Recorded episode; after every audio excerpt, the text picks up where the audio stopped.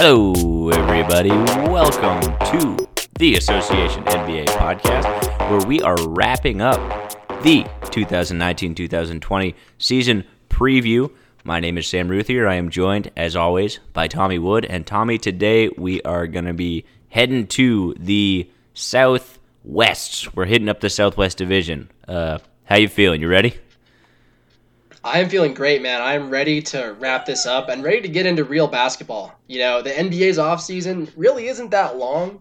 You know, June to October is not that long of a wait, but it sure feels long, man. When you're going through the doldrums of summer with nothing but baseball to to get you through the evening, uh, you really miss those you know those winter nights when you can just get real basketball every single day.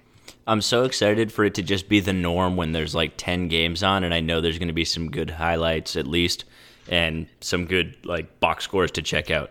Be like, oh wow, Lou Will 25 tonight, damn, or or whatever. Yeah. The rookie you didn't expect, like you know, there, there's about to be something to look at and care about every night until June, and then I'll stop caring about anything. no, that's not true.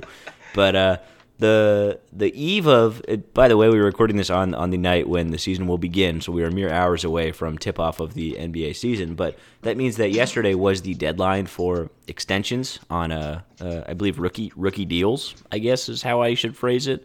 I don't know exactly what kind of contracts were in that deadline but there were a lot of extensions that ended up coming through. Um, Buddy Hield goes four years I believe if I have that right. Yeah Yep. Domantas Sabonis extends as also well. four years. Yeah. Four years, seventy-seven. Uh, the biggest one, Jaylen Brown. Very Jaylen Brown, yeah, very close that to was, a That was one that I did not expect to get done. I uh, really thought that the Celtics were gonna let him hit restricted free agency. Everything in Danny Ainge's, you know, career in the front office would lead one to believe that they would let Jaylen Brown hit restricted, make someone else offer it before they would match it, but I think it's really Danny doubling down, telling the entire roster, look, you're our guys. Like, for once, I'm not Trader Danny. I want to keep you, you know? Because if they're going to give Jaylen that, there is no doubt in my mind they're going to give it to Tatum as well. So it's really a message yep. to both of they them. Have to now. And it's a message and to they have Kemba. To, and they, they set a baseline, too. I mean, now they have to give uh, Tatum Jayson Tatum at least that, you think? Yeah. yeah I mean, he was probably going to get the max yeah. anyway. But uh, now, I mean, you can't go below what Jaylen Brown got. So it, it's something that that obviously Ainge doesn't do lately. The only other person would, would is Rondo in the last literal decade that they've rookie extended without going to restricted free agency first.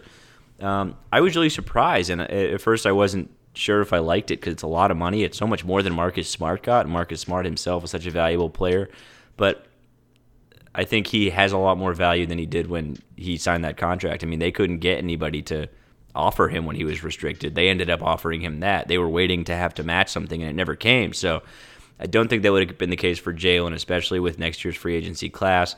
They saw that. They, I guess, my view of it. I'm obviously not in the Celtics front office, but my view of it is when you know that kind of offer is going to come anyway, and you believe in the player to that degree, it's better to show him that belief up front than make him feel like he has to earn it and maybe have some some bitterness on the other side. So clearly they've seen something in him, and uh, to be honest, it just kind of excites me that that he's a player that this stingy front office feels is worthy of that kind of extension.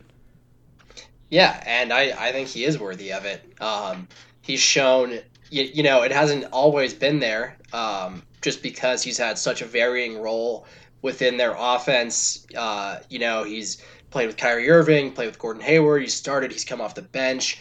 Um, but I think what he's shown through all of that, um, really a lot of inconsistency, um, just in terms of his role on the team.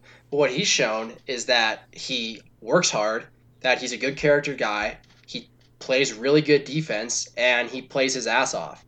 And he's also shown that when given the opportunity, he can be the guy who handles the ball for you almost every possession, who is, uh, you know, a number one go-to scorer. I mean, you just look at what he was able to do in the 2018 uh, playoffs mm-hmm. as a second year player with uh, with no Kyrie Irving. His uh, you know his high usage and high scoring was it was a pretty tantalizing look at what Jaylen Brown can be given a lot of opportunity. I don't know if he'll ever get that much opportunity on the Celtics team as they're constructed with Jayson Tatum and Gordon Hayward and Kemba Walker on the roster. But that's part of uh, you know what the Celtics are trying to do. When you can have a guy like Jaylen Brown be a you know fourth option some nights and a first option on other nights, that's a great luxury to have. I couldn't agree more. It's it's, just really exciting to have that that kind of depth. So um, hopefully a, a, prudent move certainly looks good tonight. We'll see at the end of the season if we're saying the same thing. Any notes on the other one? Sabonis Hield. We already talked about Siakam last podcast. Did I miss any others? Am I not mentioning? Uh, Dejounte Murray got an extension. Uh, Taurean Prince got an Taurean extension. Prince, that's only right. two years. Mm-hmm. Um, yeah, I'm. The Sabonis one is interesting because uh, it comes right on the heels of, of the reports that Indiana was trying to trade him. Yeah.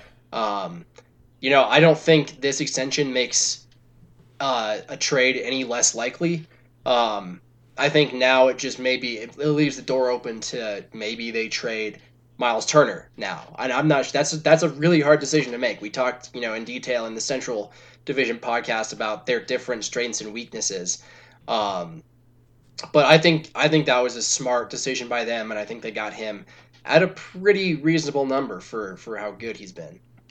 Yeah, I, I agree. I think Sabonis is an incredibly valuable piece. Uh, the skill set he brings is not one that is particularly common in the NBA these days, but when someone plays the way he plays, they can be valuable, even though the game has gone away from big men with the ball in their hands. Somebody like him, uh, you know, he's nowhere near Jokic, but kind of gives you value in the same way that somebody like Jokic does, where you know good things are going to happen when the ball's in, ball's in his hands. So, um, and then the last one, and I'll just say uh, it's a bit surprising. Buddy Hield ended up signing as well because it seemed the reports were that he and the Kings were kind of far apart. But I mean, it's hard to say that this isn't a good signing as well because he's become an, an elite shooter and, and, really a great option for that team that's trying to finally land on a core and grow it. So I, I feel good about it. Yeah, I do too. I, I think all that. I think that's a lot of stunting and negotiating sure. what was going on. You know, because that's just that's how these things work. When you know Sacramento wants to keep Buddy Hield at the lowest price possible, and Buddy Hield wants to make as much money as possible. Yeah, and um, you know that's that's when you have those two competing interests. Sometimes you know I won't, I, I don't even want to use the word acrimonious because um, I'm sure the relationship between Buddy Hield and the uh, and his agent and the Kings front office is probably not any different than it was you know a few months ago. ago yeah. But this is just this is just business. Yeah, of course. Um, and with that, we will move on to further business, and that business is the Southwest Division. Um, as we've done with all the others, we'll start at the top. Last year, the top was the Houston Rockets, who went 53 and 29. Ended up being ousted by the shorthanded Warriors. I don't know if shorthanded is the right word. They were still loaded just without Durant. But either way, um, that being said, they're still coached by Mike D'Antoni, and the front office remains helmed by Daryl Morey despite whatever China wishes. Um, I don't know if this podcast just got banned in China because I said that, but if so, we'll we'll take the blow. Um, the sad thing is, they probably are listening. somebody in China has probably been tasked with listening to a certain tiny sect of NBA podcasts. We are on some list. Yeah, yeah. We are the we are the Tulsi Gabbard of NBA podcasts. but instead of Russia, we're a Chinese asset. Yeah. Sorry, I just went to a weird place with that one. The Rockets are led by James Harden, of course. the second fiddle, though, this year is being played by Russell Westbrook. Um, I usually go through the rest of the roster, but I want to stop right there and ask you a question on the spot. Before ever yeah. seeing a game of the Harden Westbrook Rockets, would you rather have Chris Harden, uh, James Harden and Chris Paul, or James Harden and Russell Westbrook? I, I, would rather have Harden and Westbrook. Me too. No doubt. Absolutely. Uh, yeah, I think you know maybe the on-court fit is a little bit less clean. But yeah, I don't care. I think Westbrook is straight up better yep. than Chris Paul. He is. That's that's the number one reason why I'd rather have that pairing. Um, number two, he brings just a different dynamic to the offense that they have not had uh, in the Harden era. And number three, it's pretty obvious that Harden and Westbrook like each other as people Love and as teammates yep. a lot more than Harden and Paul did. All, all, all correct. You are correct, sir. Um, Yeah, Yeah. I, I this is gonna work, man. I'm telling you, it's it's gonna be beautiful. Westbrook does bring that element of unknown, which I mean, it it, it kind of wouldn't matter because the Rockets already can score so many points, even though everybody knows exactly what they're gonna do. But it's that much more dangerous when every time Westbrook's coming up the floor, if he has the ball or if he could potentially get the ball. It's like, ah, geez, now we don't know what, what Westbrook's gonna do. Is he just gonna take it to the hole? Is he gonna pull up? Is he gonna find the open Yeah. man? Like, because he's an, he's a capable passer. You don't average ten plus assists a season by accident. He's also an incredibly dangerous player in transition as well as just one on one. So it's such an incredible element to be added to this team, um, and I'm so Yeah, excited. he's unpredictable. Yeah. too, and and the Rockets are maybe the most predictable offense in the NBA, and Chris Chris Paul uh, is a very predictable player. Uh, like what Westbrook is the exact opposite of Chris Paul in a lot of ways, uh, stylistically. So I think I think just that um, is going to be beneficial in the playoffs. And yeah, as much as Westbrook has just shit the bed in the playoffs ever since KD left uh, the Thunder, you know he's been the only shot creator. I mean, I, they've had Paul George, but Paul George has been uh, battling through injuries in, in last year's playoffs. You know, he's been the primary shot creator um, on a team with very little spacing. Uh, so I think in this ecosystem, he can have a lot of impact, a lot of positive impact in the regular season and in the playoffs. I agree. Um, there's always the question that gets thrown around, like, can he be contained? Can he be stopped from making too many mistakes? Um, I mean, I think everybody makes mistakes, which is a super broad statement to make. But I think I, th- I think the point I was looking for there is um, he'll keep making mistakes and taking shots he shouldn't take, but the good is going to outweigh the bad in a way that is is so great and keeps the ceiling for this team pretty high. Um, real quick, and then I'll ask about that immediately. But just to just because I'm in the habit of doing this for every other team we've talked about, to blow through the rest of the roster, the guys who matter. Uh, Eric Gordon's still there. PJ Tucker, Clint Capela holding down the center position, and then in terms of your bench depth, you've got Austin Rivers, uh, Gerald Green sticking around. They got Thabo Sefolosha. He's out for the season though. Oh, really? Uh, I had no he- idea. With a uh, broken foot. that sucks. That really sucks because they actually need him. Yeah, Gerald Green was actually a pretty significant depth piece for them. Well, I guess that's more Yeah. minutes for Thabo Sefolosha. Yeah. Um, Ryan Ben Anderson is back on the Rockets. yeah, apparently that that surprised me too. Yeah, that and Tyson Chandler. Did you know Tyson Chandler signed there? I did. Yeah. I forgot, or I didn't know to begin with. Um, other guys they've given minutes in the past include Danuel House, who was pretty. I remember us actually talking about the fact that he got sent to the G League bet last year, being like, "What the hell?" Because he played some solid minutes for them last year. Um, Yeah. Gary Clark, Isaiah Hartenstein, all these guys have seen the floor for the Rockets more than just a cup of coffee. Nene, um, and as you mentioned, Ben McLemore also on the roster as well. So uh, certainly a bunch of names and a bunch of guys who have succeeded with the Rockets in the past, more than just a bunch of names. But a lot of those guys are just like, oh, I know that name. Like, oh, that guy. There was a reason I knew him, but it wasn't necessarily because he was good at basketball. So they'll need to figure it out. But they're kind of in that position every year. And I bring all that up because my question to you is is this just going to be like every other Rocket season where there's not enough quality depth to get them higher than it, as high as they've gone before, if not maybe a step lower, conference semifinals? Or do you think there's enough there to really bump this thing up? You know, I'm I'm afraid that might be the case. Uh, I think the burden on Harden and Westbrook uh, to lift this team up in the playoffs is going to be incredibly heavy, just because. Um, I mean, they, like I mean, they're starting and closing five: Harden, Westbrook, uh, Gordon, Tucker, Capela. I mean, they can beat any other five man lineup in the league. Uh, you know that that's that's a phenom- that might be one of the best five man lineups in the league. The problem is, I mean, this depth is just pretty atrocious, and because of the way Tillman Fertitta has handled the Rockets' finances since he bought the team, I don't see them, you know, making any type of move in the off season in in season to to get better that would you know cost them anything. So I I'm afraid they might be kind of set into this roster, and it's not pretty. I mean, Austin Rivers gave them really quality minutes last year. he was he was good for them. Um, you know, Danuel House and Gary Clark both gave them quality minutes. Uh, but these other, you know, other guys, Ben McLemore has not really shown that he belongs in the league. Uh, Ryan Anderson has barely played in two seasons. Uh, Thabo Sefolosha is uh, entering his 14th year. You know, that's the other problem. Is a lot of these depth pieces are just really old. I mean, their two backup centers, Nene and Tyson Chandler, are entering their 18th and 19th years in the league. um, That's a I mean, there is, yeah, uh, there are a lot of really old players who, you know, you can't uh, really count on them to to stay healthy or to give you big minutes. Uh, so yeah, I I am very worried about their depth, and it sucks because up top they are as good as anyone else, and I think they're like I said, I think that top five lineup, uh, it's a great on court fit. I think they're going to be devastating, um, but I just don't know. And and again, like you know, Mike D'Antoni always likes to play a really tight rotation, especially in the playoffs. So that might not matter.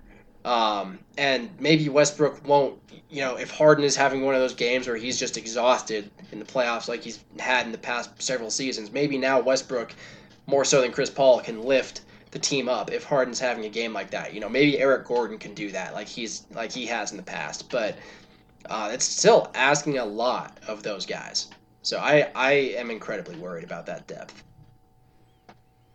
I have a question about when Harden's tired in the playoffs. Isn't everyone tired in the playoffs? What makes yeah, Harden so special that. that he's extra tired? You know, that's that's a great point. The nothing, nothing.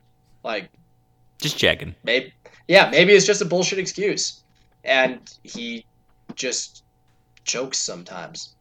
I mean, it, it, it sounds like a like a like a child like, hey, clean up your room. I'm tired.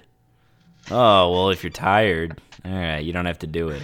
Hey, James, James, go to the finals. Oh, I'm tired. Oh, okay, you don't have to then. Uh, that's all I'm saying. I I would love. I, you think you think Steph wasn't tired? You know, was LeBron yeah. tired when he came back from three one? of course, he was exhausted.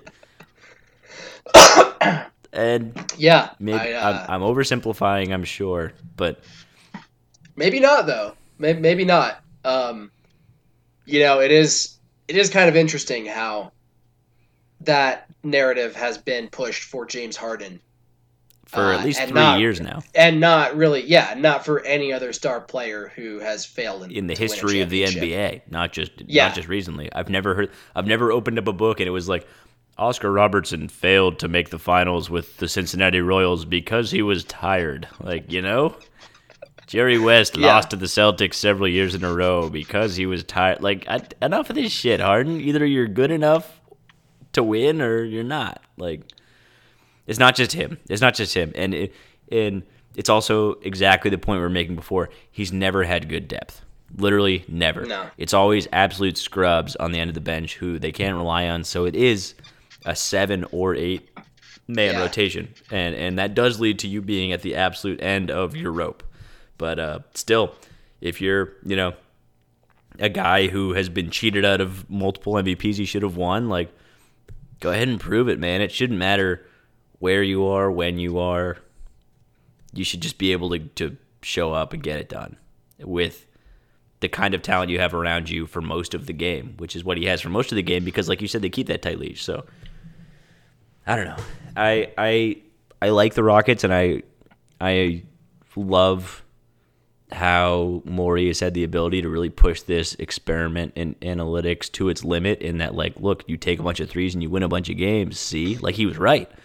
So yeah, in that way, I'd like to see it continue, and I'd like to see this clearly very good player like figure it out and win on the highest stage. But at this point, I'm skeptical if if Harden you know, if if he's getting spooked or what. Like I don't want to come out here and sling hot takes like I'm fucking on Fox Sports or whatever, but I don't know. Like Harden just disappears. And we I don't want to go there. That's not what this podcast does, but I'm just saying that. So anything else on the Rockets? Yeah, I mean just another thing that kind of gives me pause about them, and and maybe this maybe this won't matter. Maybe this is completely ancillary to you know how good they are on the court, but there's a lot of there's a lot of shit going on behind the scenes in Houston, Yeah. and very little of it is good. And it goes back to the whole contract dispute they had with Mike D'Antoni hmm in the offseason All of his assistant coaches got canned. all of Mike D'Antoni's assistant coaches. Mm-hmm. Uh, so integrating a completely new coaching staff uh, over the season, and it's not just D'Antoni not being familiar with those guys; it's the players Yeah. not being familiar with those guys and having to build relationships from potentially from zero. Um, then there's the whole China thing with. Uh, Tillman Fertitta wasting zero time to just kick Daryl Morey under the bus. Throwing Daryl straight under the bus. After- Yeah. yeah, after that, after he made that tweet. Yeah. Uh, so yeah, I mean, I and it, and when you look at the Rockets' financial situation and Tillman Fertitta's financial situation, particularly, what happens if it takes a little while for Westbrook and Harden to integrate with each other, and they start like ten and twelve or something like that? You know, they start the way they did last year when when they got off to a slow start Yep. do does Tillman Fertitta come to Daryl Morey and say, "This isn't working. I need to save money. Blow it up." Like, I mean, what? You know, does he fire Mike D'Antoni in the middle of the season? And I, I just I feel like for the like there's if things start to go bad for Houston, they're gonna go completely off the rails. It's a totally legitimate question. Um, I think what allowed the Rockets to really see through things through to this point, see Daryl's vision through to this point, was the patience of Leslie Alexander and the belief that Yeah. that is the former Rockets owner. In case our ten listeners might not be familiar with who that is. Um, and he just kind of sold. was- he sold the team, Yeah. team, and like it was a clearly a good business decision, height of value. Like go ahead, but yeah, Fertitta has a different set of priorities, and Yeah. win is up there, but also patience is not up there. Definitely making a profit is up there as well. Yeah, yeah. I mean, Les Alexander was one of the best owners in the league, and I remember reading at the time of the sale that Tillman Fertitta was kind of unlike most other sports owners. Spent basically the majority of his personal wealth Yeah, on this team. So, eh, you know, obviously he's still generating wealth. You know, he's the team is still making money. Um, but you know, the stakes, the financial stakes are higher for him than they are for other owners in the NBA. So it, it makes me wonder if he'd have uh, a shorter leash on such an expensive team. And that's not even to mention. Uh, I was listening to uh, the the Dunked On podcast earlier today, Mhm. and uh, they brought up that the Rockets could potentially lose twenty five million dollars in Chinese endorsements over this kerfluffle. Uh, so that's, that's a lot of money, and again, I worry that uh, you know that could influence their decision making. I mean, their owner is just kind of a loose cannon. You know, even everything from from you know if you have to drop all of your personal wealth to buy a sports team, that's a pretty loose cannon type of decision. The fact that he just wrote a book called Shut Up and Listen makes him seem like a loose cannon. Like everything he's done, yeah. uh, like all of his behavior since he's bought the team suggests that he's really impulsive and rash. And those those types of people like rarely make, you know, smart and rational decisions.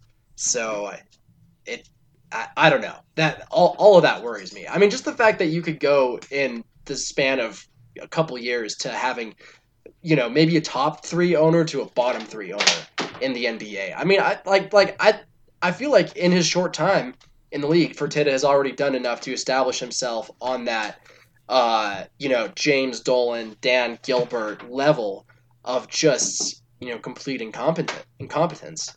Robert Sarver, I mean, he's he's in that club for me. Holy shit, T Bone. That's all. Tommy's signaling for a beer from his girlfriend. I mean, I can't say that yet, but I will say that it was a it was a big old red flag when last year the Rockets' deadline moves were not based around making the team better, but based around sneaking under the luxury tax. yeah, It was immediately like, oh shit, yeah, when when when they're as good as they are, Yeah.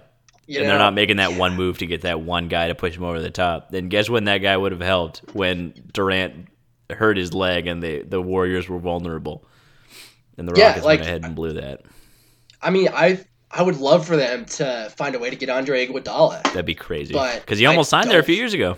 Yeah, yeah, and he would be such a perfect fit on their second unit and potentially in their in some of their closing lineups, you know. But I don't think it's going to happen. They would I only think- take him as a buyout for like a vet minimum, you know. Yeah, yeah, they're not going to be willing to to to do what's necessary. So, yeah, as as much as I am excited to see Harden and Westbrook on the court together, and as much as I think they're just going to absolutely kick ass, you know, it, everything else about this team kind of worries me.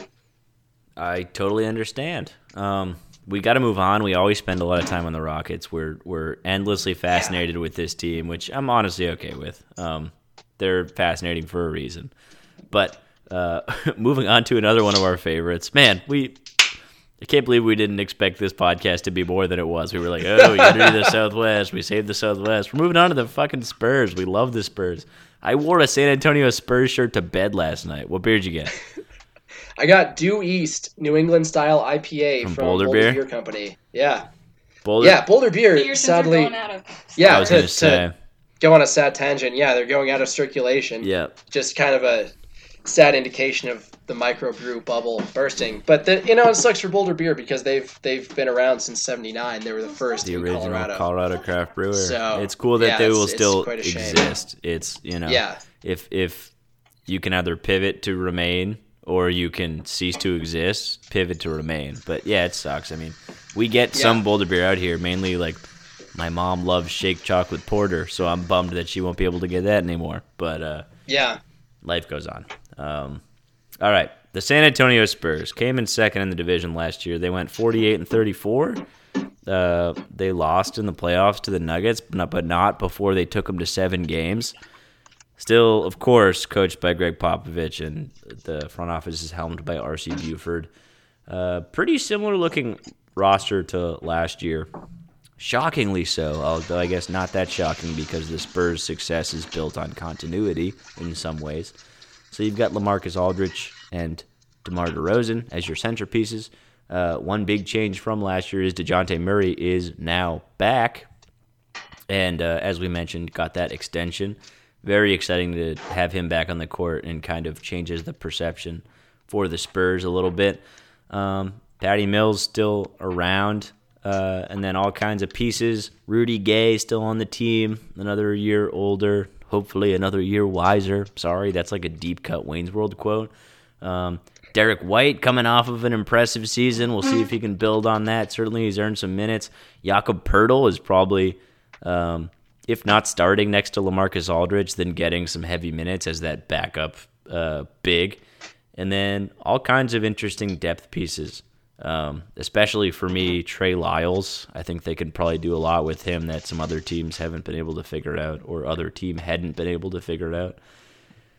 Other team being uh, the Nugs Denver and Utah. and yeah. Utah. Yeah. Yeah. Um, and Belinelli's still on the team. Bryn Forbes. Yeah. Uh, DeMarre Carroll. So yeah, I I did my thing where I went through the whole roster, but now I'll hand it over to you. What do you think about the Spurs? You know, I think I think they're going to be really good again. You too. and I think they're going to make the playoffs. Uh, I think they could potentially even be better than last year in quality, if not in raw win total. Um, but yeah, I mean, they're bringing back almost the exact same team, except they're adding Dejounte Murray, who is an all defense guard as a second year player. He is one of the best defensive guards in the league, and he has the ability with his size and length and athleticism slide up and guard bigger positions. Um, you know, their spacing is still going to be an issue. Their archaic offense, uh, I think, may still be an issue. Um, but at, at the same time, last year they took the fewest threes in the league and shot the most mid rangers in the league, and they still had the seventh best offense in the NBA. Um, you know, I think DeMar DeRozan and LaMarcus Aldridge are are good enough offensively to, to carry them at least to like mediocrity in the regular season. Um, you know, I still don't know if I would pick them to win a playoff series, but I think just with the talent that they have and the fact that they're the Spurs, I, there's no way I see this team missing the playoffs. You know, and even like you know, I was just looking at the uh, uh, Vegas uh, win total over unders for you know the Spurs are only at, at 46 and a half this year, which I think is just absurdly low. Yeah, I think you need to win about 48 to make the the Western yeah. Conference playoffs and I would agree with you that this this appears to me to be a Western Conference playoffs team, so I'd certainly hammer that over as well. Um, that's crazy that the offense was was that good, and yeah, it's it's a really interesting uh, just kind of wrinkle in the, the history of the Spurs through the 21st century, how they went from like that super pass happy, like we're going to find the best play always, to like we're going to find the inefficiency with these two players that are the centerpiece of the team because they're very good in the mid range and we're not going to force them not to do that. Um, yeah. It's something I was thinking about today, just kind of like looking over the roster and taking some notes for the podcast. Just LaMarcus Aldridge going from wanting to leave – to just be in I mean, seemingly super happy and a great yeah, he's the, like the new Tim Duncan. He is. Everyone thought it was going to be Kawhi, but it's you know he's been he's a company man now. It seems he has become what they wanted him to be when he signed. It just took a little longer, you know. Yeah. Um, and he's really had a couple great seasons, and and I think he, there's no reason to expect him to not have another. To to make that an overly complicated sentence. So I'm excited yeah. for, for what they can do. I'm excited to watch them play. Um, and I, I agree they, they should be in the mix for the playoffs. And I, to spoil what we'll talk about later, I had them as, as the eight seed, so barely making it, but making it. Um, so above some of those other contenders that don't really have the experience yet. Um, the Spurs yeah. certainly do. I I have them higher than that. Um, I do think, you know, I said we said that they're pretty much intact. The one real loss they suffered was uh, when they traded Davis Bertans to mm-hmm. Washington.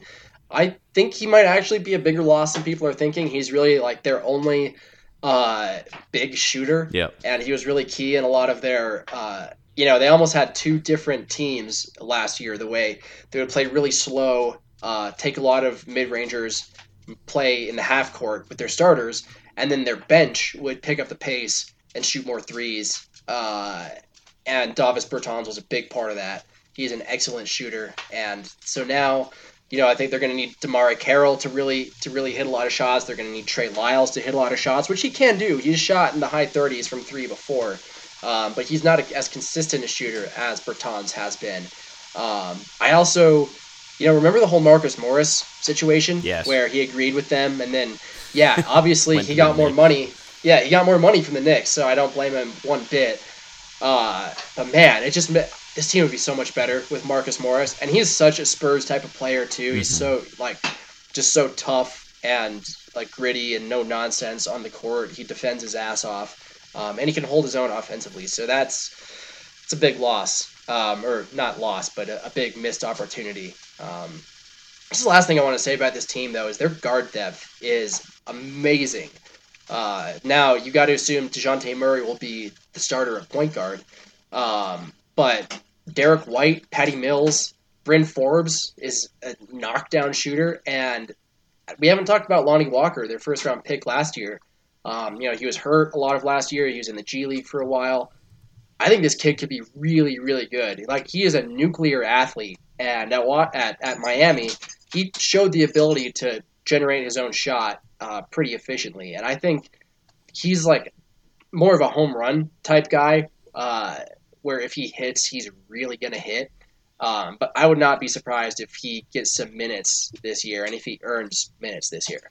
It's an excellent situation for him to be put in spots to succeed and really build up some confidence and just some good habits. So, uh, I hope to see it as well. The guard depth is definitely a big strength for this team. To just kind of have Patty Mills in the exact role he's succeeded in his entire career in San Antonio is perfect. Uh, to let Derrick White continue to blossom and Dejounte Murray hopefully do the same, it's really um, an, an absolute strength for them and all that without even mentioning uh, arguably the best player on the roster, DeMar DeRozan who we know exactly what he brings to the table and what he can do. He's consistent, he's steady, he brings some leadership and also just some excellent um, scoring ability. So it's a strong roster. It's a good looking team. Um, we know Pop's got the got the coaching ability, and uh, they'll be good. They'll be a, a tough matchup for any team, uh, night in and night out. And uh, as you mentioned, they will probably expect a little bit in terms of their uh, wing and forward depth from DeMarre Carroll, but I, I, think he'll bring it because he's always been like a, a Spursy kind of guy. He used to play for Spurs East, the Atlanta Hawks, and that's when he played the best basketball of his career. So now he's in the, the, the real thing, and I expect big things out of him. And I, I don't think that's um, asking too much because in Brooklyn he did have a couple healthy years and um, didn't get too much opportunity, but what he got, he made the most of. Yeah, you know, I remember. I just think you know DeMar DeRozan, like he might be the perfect. Uh, well, maybe not because he he doesn't really give a shit about defense, but offensively, he's like the perfect Gregg Popovich player. You know, I remember the way you know when he first got traded here, we were speculating on whether he might shoot more threes uh, in San Antonio after he started trending that way in Toronto his last couple years, and no, it went the opposite way. He he stopped shooting threes altogether, and I think that's you know I, I can imagine him meeting you know meeting Pop uh, you know when when they start to come together and you know Pop saying you you hate shooting threes? I hate shooting threes? You know let's let's just let's not take any this season. let's stop. Uh, you you you want to you want to shoot mid rangers you know that's uh, uh, you know offensively not, not only do I think they're a good intellectual fit but obviously Pop has been putting uh, DeRozan in position to succeed. And I think, you know,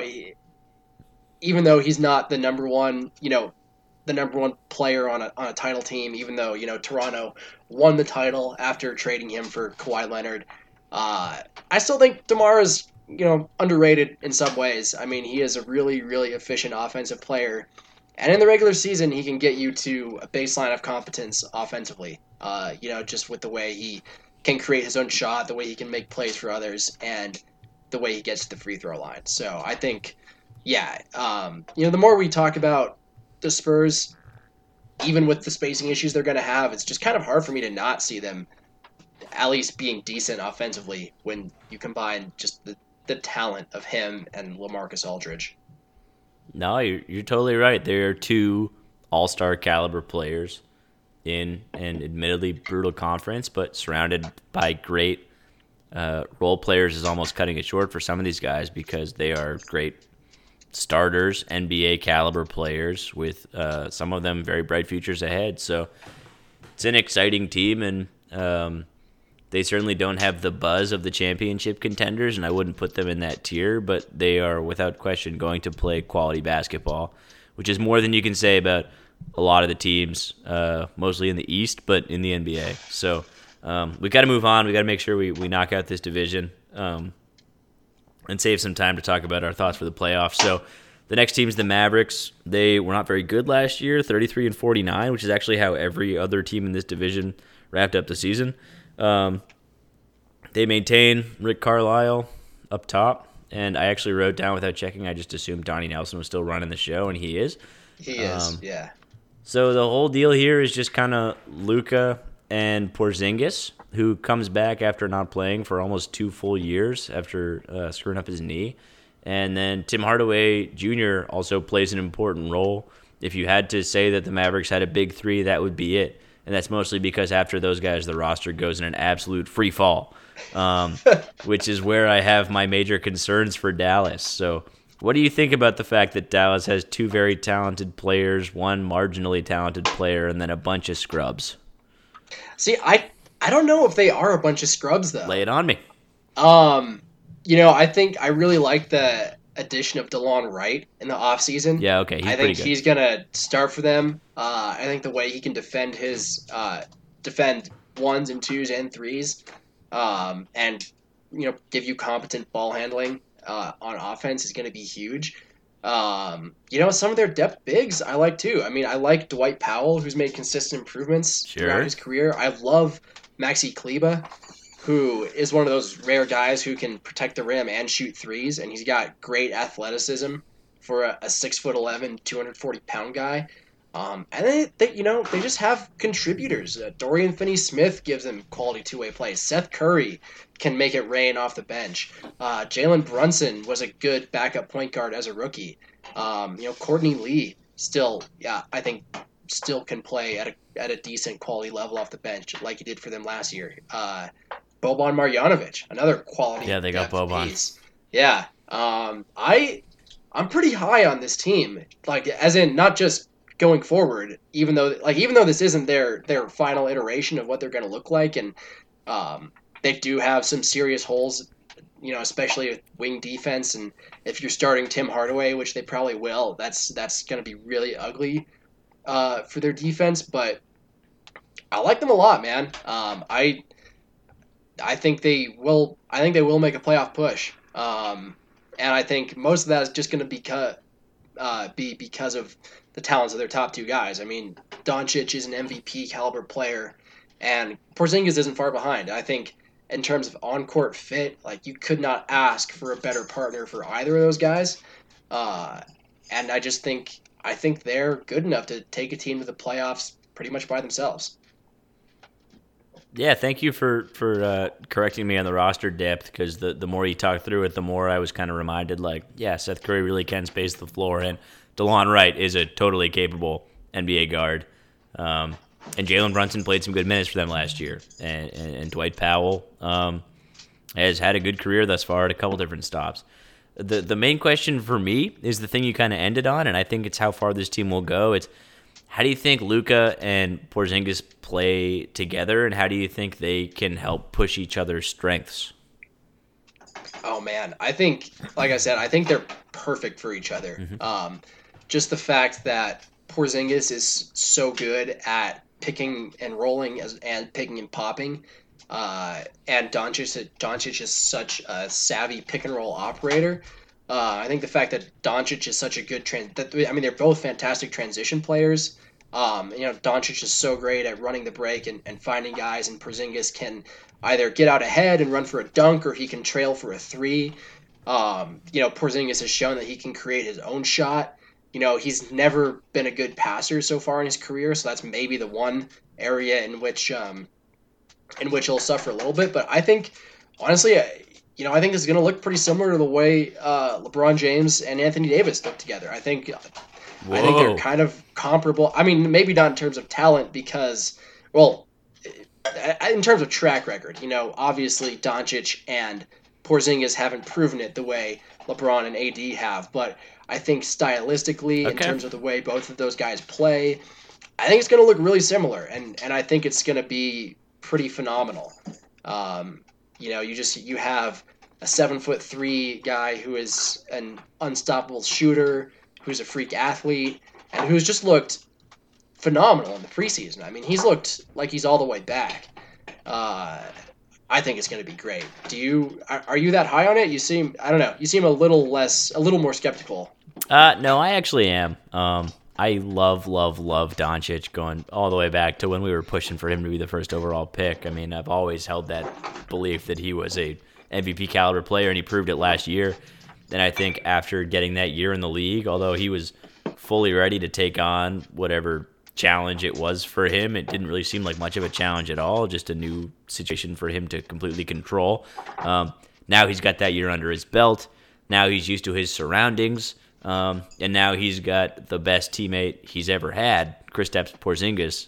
It's got to be the most yeah. talented teammate he's ever played with in his entire life, right? So he'll yeah, oh yeah, yeah. So no that's that's a, a fun new aspect for him, a pick and roll partner who can also pick and pop, um, who also defends quite well, who also can make plays quite well, who can not only create for himself in the post, but you know, like you said, possibly even expand his game and start doing a real two man game with Luka and finding him and other folks open uh, when he gets doubled because teams are gonna respond to Kristaps that way, and it's gonna make some really great opportunities for Luka to either score in bunches or find a wide open guy if Kristaps finds him and lets him make the plays because he does have that great court vision. So I can't wait to see how those guys play with each other. I also can't wait to see how Rick Carlisle co- coaches them up because uh, he is one of the best coaches in the league, and they are in very capable hands in that way. So um, I think it goes very far towards them being in that mix for the eight seed. I, I didn't put them in. I don't think they make the playoffs, but I think they make a good push at it, and they're over 40 wins.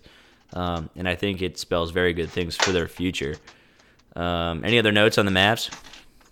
Um, yeah, I mean, just going back to Porzingis, uh, I think if anything, he's been a little underrated defensively because the New York teams he's been on uh, were so bad. Yeah. Uh, but since he came into the league, I mean, he has been one of the best defensive bigs in the NBA, um, and he is just a stifling shot blocker.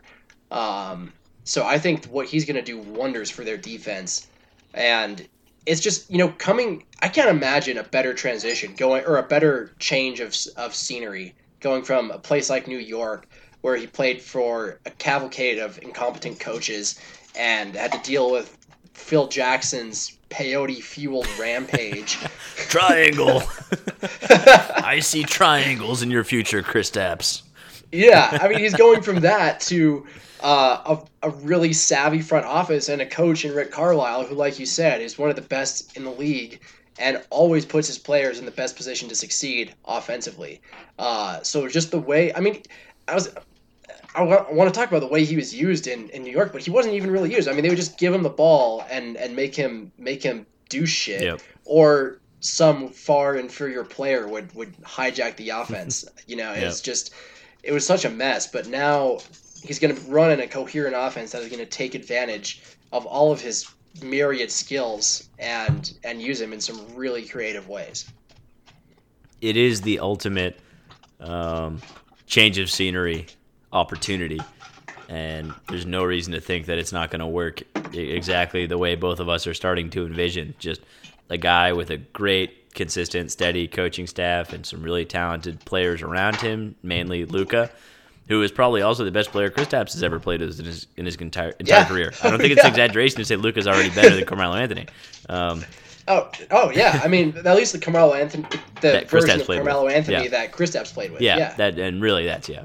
Um, so it, it's going to be fun. They're going to be a team to keep an eye on. They're going to be a league pass favorite for sure. And who knows? Maybe those guys mesh even better than certainly I expect. Um, and they do sneak into the playoffs. Um, certainly they're in, in the mix for that that seven eight spot that kind of seems like the only wide open spot in the West. So we'll see. Um, all right, we are winding down. We got two more teams. The New Orleans Pelicans come up next. Also 33 and 49 last season.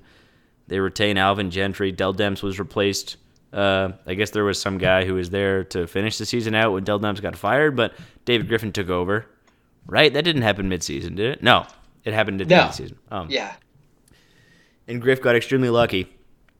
And then yes. he was able to draft Zion Williamson and then traded Anthony Davis for a haul. Um, and so the roster we look at today is in many ways because of the moves of David Griffin. Um, and it's it's looking pretty good. Obviously Zion on top. Well, I'm sure the first thing we'll talk about is his knee injury because he had surgery to repair a torn meniscus. He's out six to eight weeks, a, a blow to the Pelicans' playoff hopes. Um, and of course, with a player of of that uh, caliber we assume and the upside we are assuming he will have, they will take it very carefully and cautiously.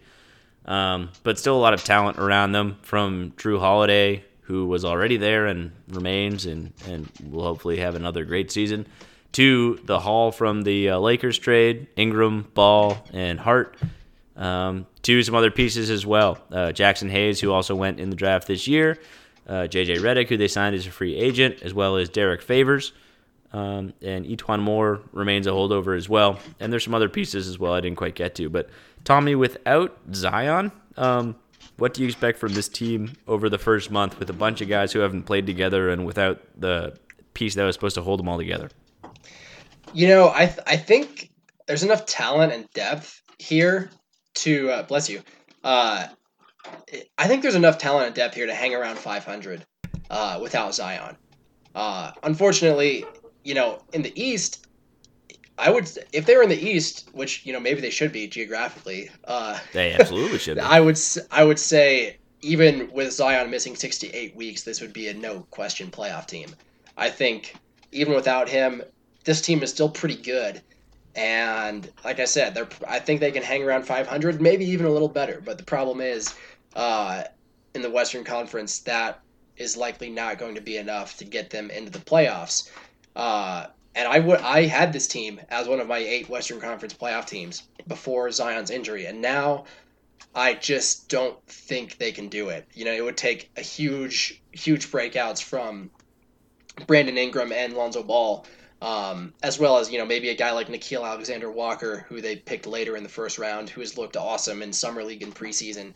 Uh, you know, they would need uh, Derrick Favors to ball out, you know, more than he really has. And, and I like Derrick Favors. I like that addition a lot. I like the, his addition. I like the addition of, of JJ Redick. But uh, yeah, I just I don't see them having playoff upside with Zion missing that much time, um, which is just one of the many reasons why this injury fucking sucks.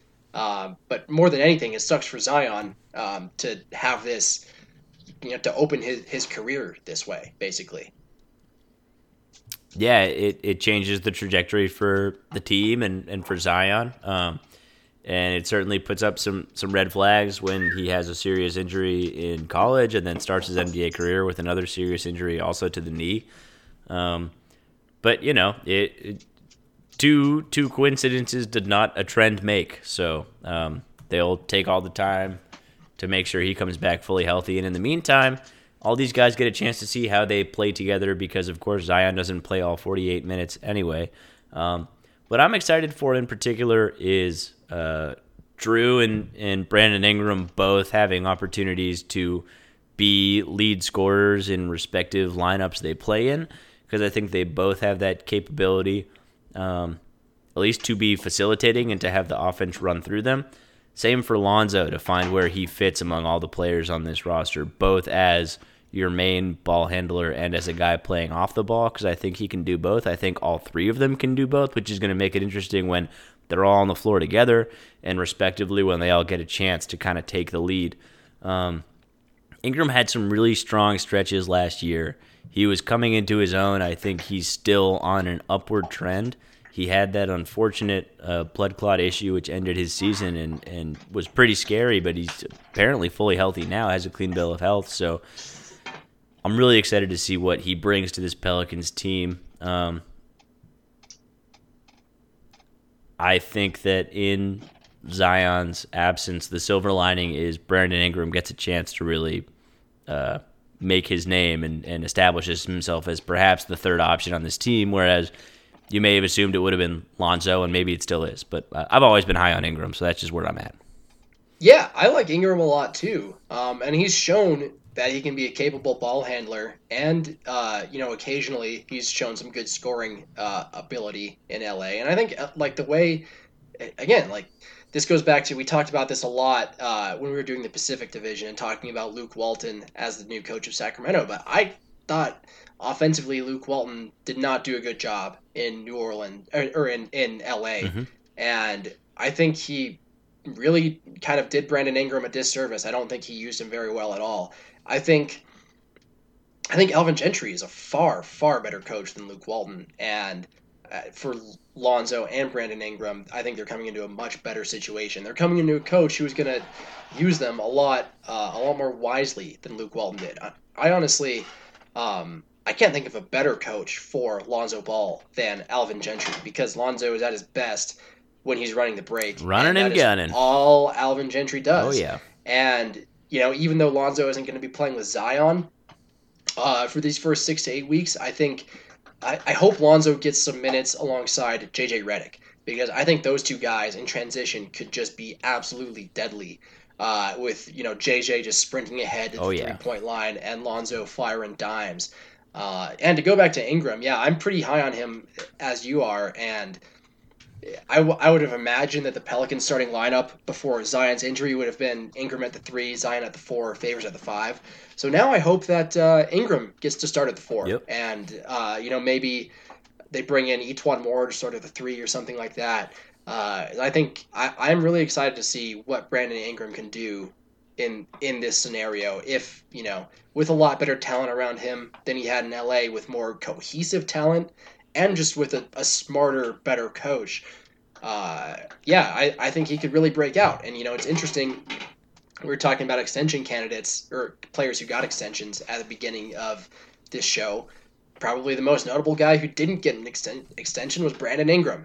And uh, I I wonder how he's feeling about that. He certainly can't be happy. So I bet he's going to be coming in with a chip on his shoulder, and he's going to see this as a prove it season. This is the season where he could earn himself a max offer sheet. Uh, so I think he's going to be really motivated to do that. I think he's in he's in a solid position to do exactly that. Um, because all those guys signed the extensions, because this upcoming free agency class isn't nearly mm-hmm. the the the size and like star power of this past years. Um, if he has a good season, somebody out there is gonna gonna throw it at him and hope that New Orleans, you know, thinks twice. Um, so I uh, I'm excited for that. You, you, mentioned JJ as well, and uh, it's a really great fit for him. As it also it makes a lot of sense why he he came here. Um, between Lonzo and Jrue and all the different kind of players who are going to pull defense's attention, there's going to be a lot of open looks for JJ. The way that he plays, how um, effective he he is in transition, and also coming off screens and finding ways to get himself open. So um, it's a good fit, and um, I hope the guy makes the playoffs for his sake. But I just don't see it happening. Um, we're gonna round to the last team in the division. Any last notes on the Pelicans? No, that's it, man. Uh, I'm I'm even with Zion gone, I'm still excited to watch them play tonight. Yep, me too. Um, and the last team will be the Memphis Grizzlies. Uh, same exact uh, record as I mentioned earlier, 33 and 49 last year. If anyone cares, uh, new head coach. This time we are dealing with Taylor Jenkins, whoever that is. And I don't even I didn't even write down who the the front office was helmed by. Ed something? No, Chris Wallace. Jesus Christ, still? Oh my god. Chris Wallace is yeah. a zombie, dude. Fuck me. All right. Um, we're past that. The Grizzlies, another big two, as it were, of potential in Ja Morant and Jaren Jackson. After that, Andre Iguodala, who I don't know if he even he certainly doesn't want to play there. But I don't know if he will. Jonas Valanciunas, they they they brought back, which whatever, good for them. Then you got Jae Crowder and Dillon Brooks are your depth pieces, and this is the place Josh Jackson ended up. And those are all the notes I took on this team, besides the fact that Grayson Allen and Bruno Caboclo are also on the roster. Grayson's starting fights in Summer League, Allen. Bring it on, baby. Trip him up, dude. Man, yeah, oh, yeah, he's he's so tough. what, Spawn of Ted Cruz the love child of Ted Cruz and Joffrey Baratheon. Uh, Poor Grayson Allen, man. He's just trying to make it in this hard world. yeah,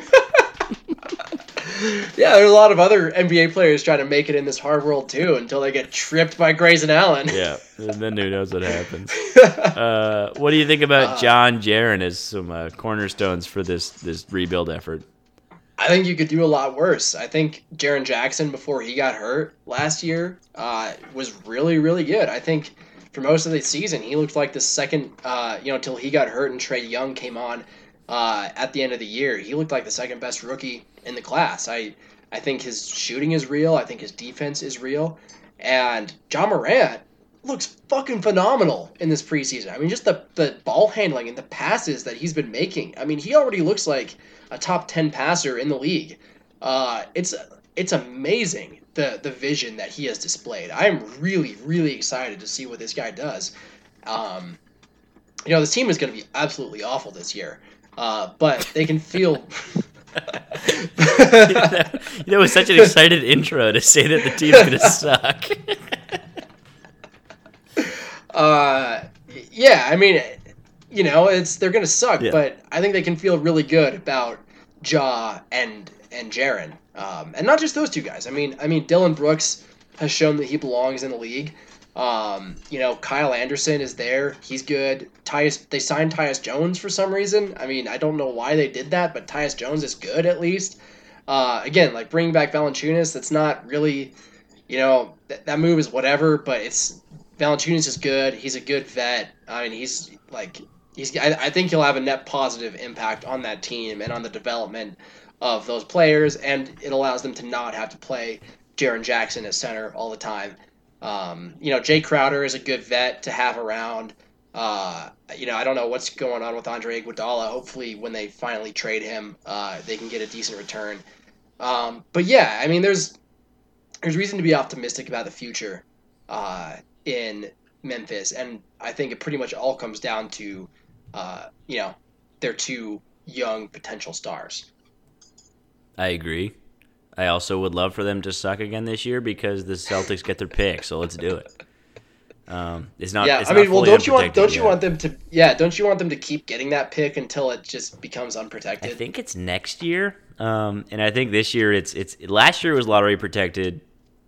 Uh, this year I think it's protected through eight, or maybe last year's protected through eight. Either way, um, one more year and it becomes really good. But one more year and I'm not sure how bad these guys are going to be because um, you're high I on John, like- I am as well. So go on. yeah, I, I just I don't know. I mean, when you have, I feel like even uh, if those guys blow up, they might still be more than two years away from really being serious. But I don't know. But but maybe I mean, maybe they're in two years they'll be good enough to sneak in as the eight seed, and then Boston will end up getting a, a, a shitty unprotected pick. Well, it's a Sacramento Um, situation. I mean, we thought that Sacramento pick was a gold mine, and next thing you know, that turned into the Yeah. 14th pick. And Yeah. uh, I mean, we did just fine. It, it seems like uh, Grant Williams is or Romeo Langford um, Yeah, is going to be a fine pro, but certainly not the asset that a top 10 pick or perhaps a top five pick that it seemed like that Sacramento pick would be, um, would have been to just talk around myself. Um, yeah. So, no, you're absolutely yeah. right. They could they could end up being way ahead of schedule. um, Yeah, that's what ma- that's what makes a team like this exciting when there's that much raw talent and and you want to see how they fit together. Um, so you know they have to go through the grinder of the Western Conference, and they're going to take some lumps. They're going to lose a lot, but we'll see if they can learn from it and how fast Ja can get the boys in shape. I really feel like this is his show already. You know, he seems like the Yeah. kind of guy who's willing to take on that challenge. And like you said, the speed of the game certainly hasn't exposed any weaknesses on his end. And um, th- it's not like there's this team is devoid of talent. It's not like this is a Cleveland Cavaliers situation. I mean, there's options on this team. It's not a playoff contender, but I don't think it's we're we're looking at a sub twenty win team. I mean, they'll definitely def- pull yeah. together some wins, and um, I'm excited to see how some of these guys develop and play together over the course of the year. But beyond that, I mean, I don't I don't think there's much more time to spend on the team unless there's anything else you're interested in.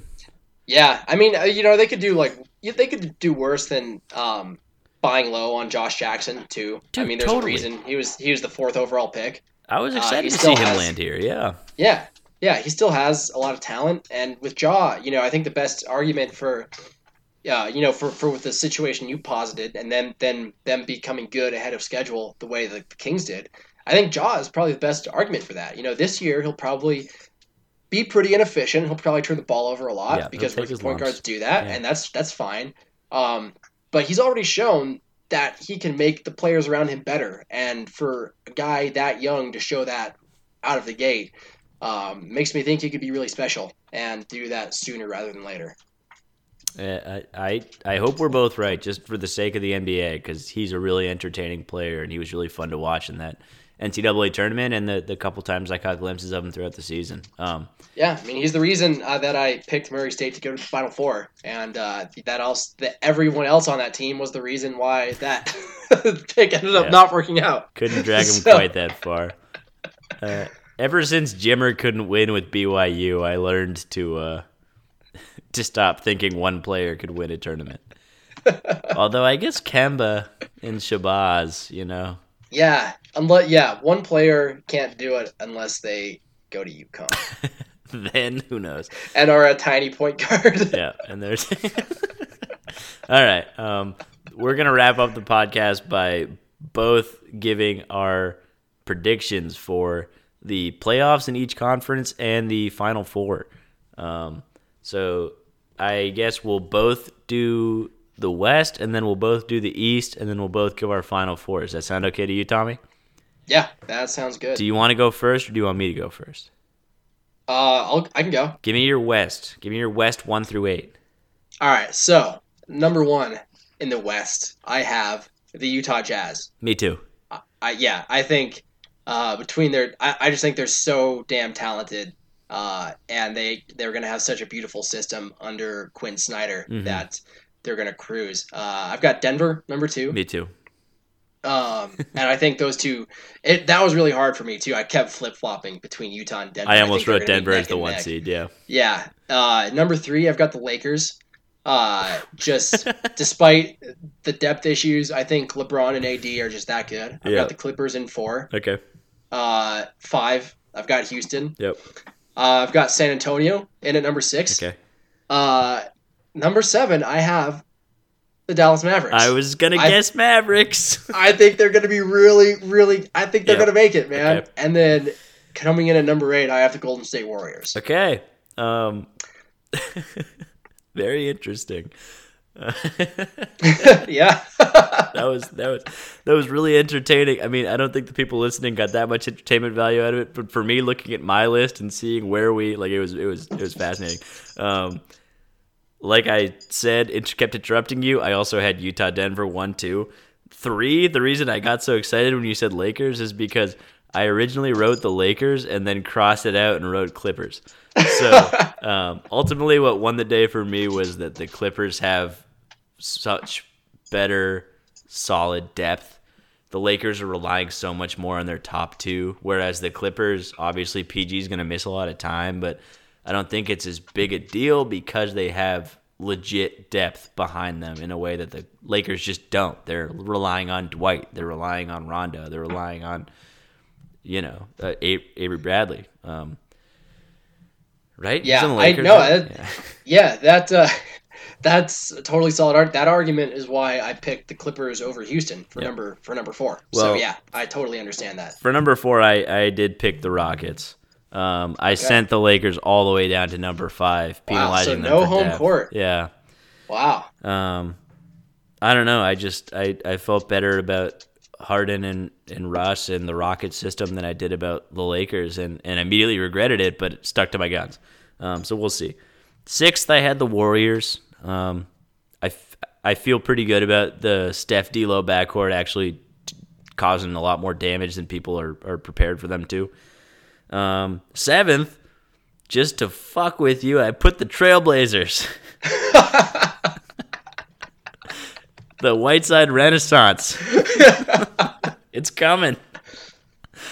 I literally was making the before I wrote a single team down. I was like, I got to put the Trailblazers in, so I made him seventh. Um, and then, as I told you earlier, I made the Spurs eighth. But I do think that the, the Blazers are going to surprise everybody. Um, I don't know how they're going to do it, but we'll see. Um, that's all I got uh, on the West. Um, do you want to also do the East first, or do you want to flip flop and I'll do the East first?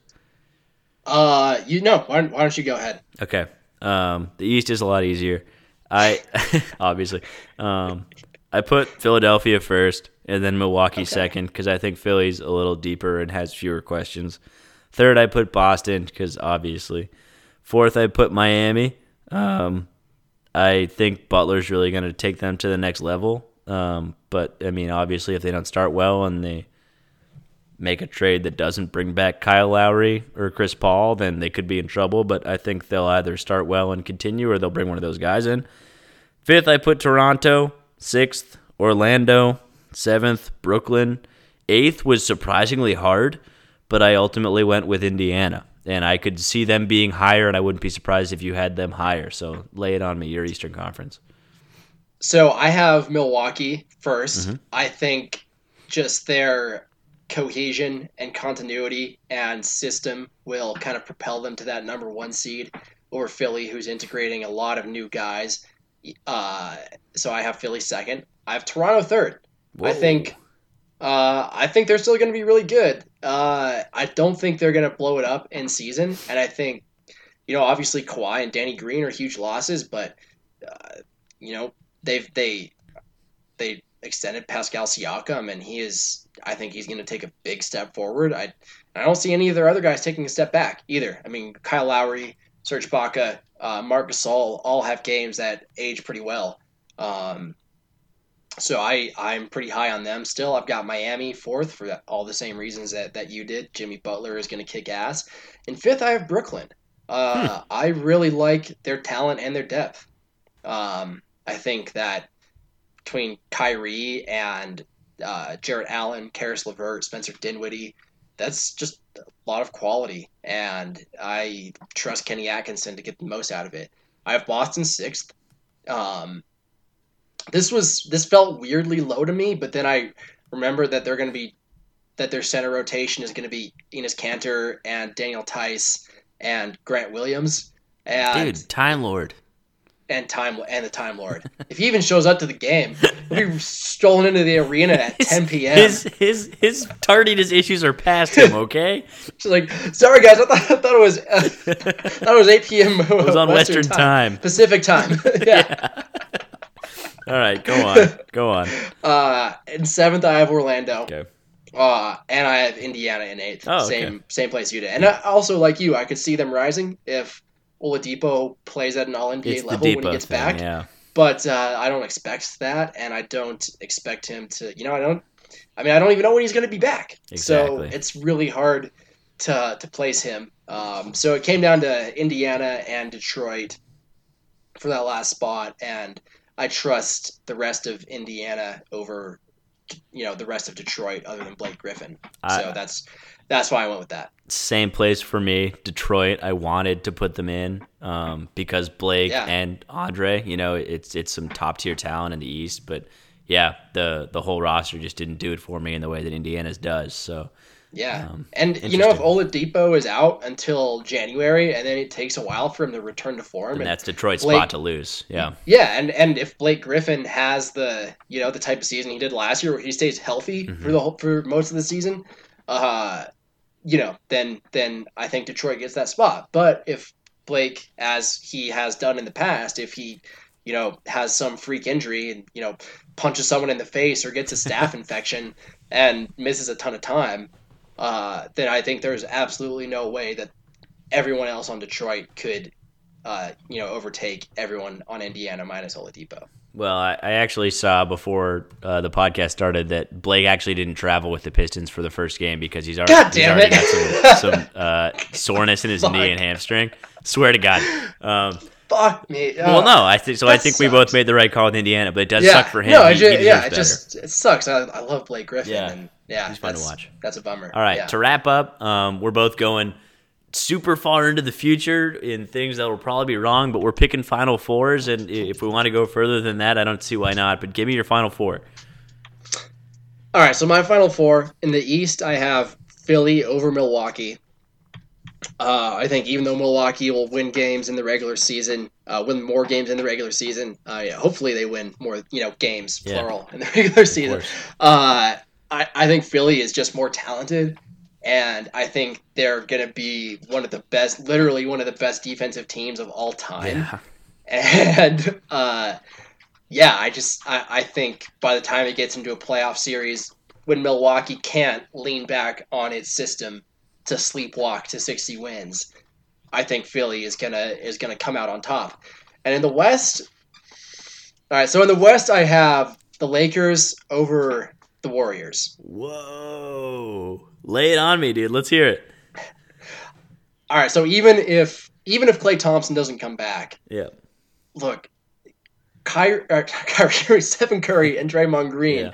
are so great, and this D'Angelo Russell acquisition has just really flown under the radar. Um, so I just feel like it will be a struggle for Golden State to get into the playoffs, but if they do, if they sneak in as a seven and eight, or you know, and if they have to play a Utah or a Denver in the first round, that's just as much as I love Utah and Denver. I don't. That's not a series I see Golden State losing when you factor in you know, the increased court time that Steph Curry and Draymond Green would get in the playoffs, the experience they have, the talent and the cohesion that they have.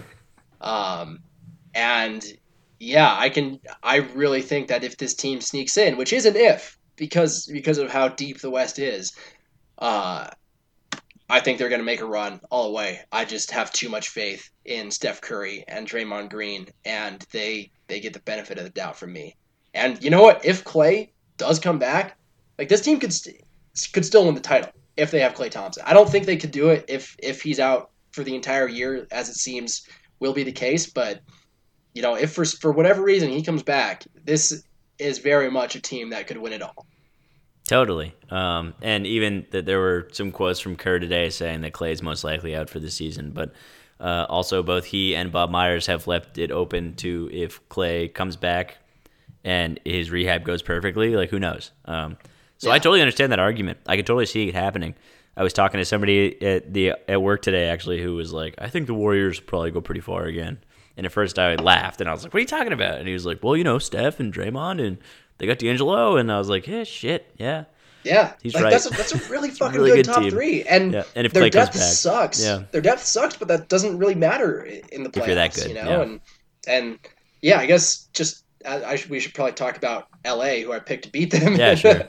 in the finals, but yeah, I mean, I think the Lakers have potentially the best duo in NBA history, Yeah. and that's and the talent around them. It's not great, but it fits and it's cohesive, and I just think. Uh, I I think right now I will pick them to win the title because Whoa. I think they're just Okay. LeBron and AD are just that good. And you know, Danny Green is really good. Uh, Kentavious Caldwell Pope, Bradley, you know, JaVale McGee. These guys, you know, even Dwight Howard. They're they're not they're not scrubs the way the Lakers had scrubs last year It's true. and and the fit is much better. But it all comes down to LeBron and AD, and they're two of the five best players in the league, and uh, they're just going to be absolutely devastating. And I think they are going to bring it home. a solid, compelling argument um, has me questioning my core beliefs about life itself. to to blow through mine real quick, I also had Philly Milwaukee with Philly coming out for for basically the same reasons you did. Incredibly talented, very good defensively, has more options when it comes down to it than Milwaukee. Over in the West, I was completely different. I had Utah facing off with the Clippers, and I had the Okay. Clippers advancing. So, for much the same reason, I had Utah as the one seed. I have them getting all the way to the conference finals because uh, for me, they would end up matching up with the Spurs and then the Rockets, and I think they could dispatch both of those teams just because they'll be great defensively and also have plenty of firepower offensively. Uh, ultimately, I have the Clippers going all the way and winning the championship, so I picked the other LA team because, um, kind of like you have such belief in LeBron and AD, and I'm I totally see where you're coming from, and it actually uh, makes me kind of worried about my pick, but.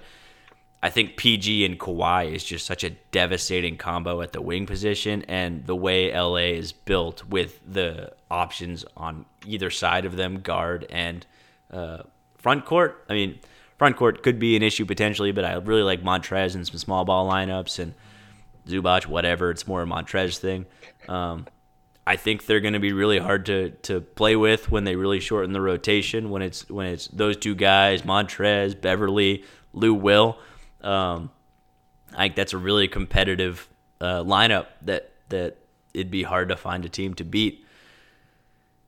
That so uh, I went Clippers. I I think that uh, Boardman gets paid. So Yeah, Yeah. no, Boardman does get paid. Yeah, that's totally. Yeah, I, I could totally see that. I mean that that's the awesome thing about this season. One of the many reasons why I'm so excited is, you know, Clippers, Jazz, Lakers, Warriors, Nuggets, Rockets. It's you all know, the- all all these potential combos are you know for are in play in the Western It's Conference, fucking which we just haven't seen for so long. I mean, even even back before the Warriors had total hegemony, you knew that was going to be the Spurs and the Thunder Yep. in the conference finals every year. absolutely. Uh, so there's so much uncertainty and unpredictability that just makes this really exciting. But yeah, everything everything you said is legit. I mean, uh, PG and Kawhi can just be overwhelming on both ends of the court, and they have absolutely the deepest roster in the league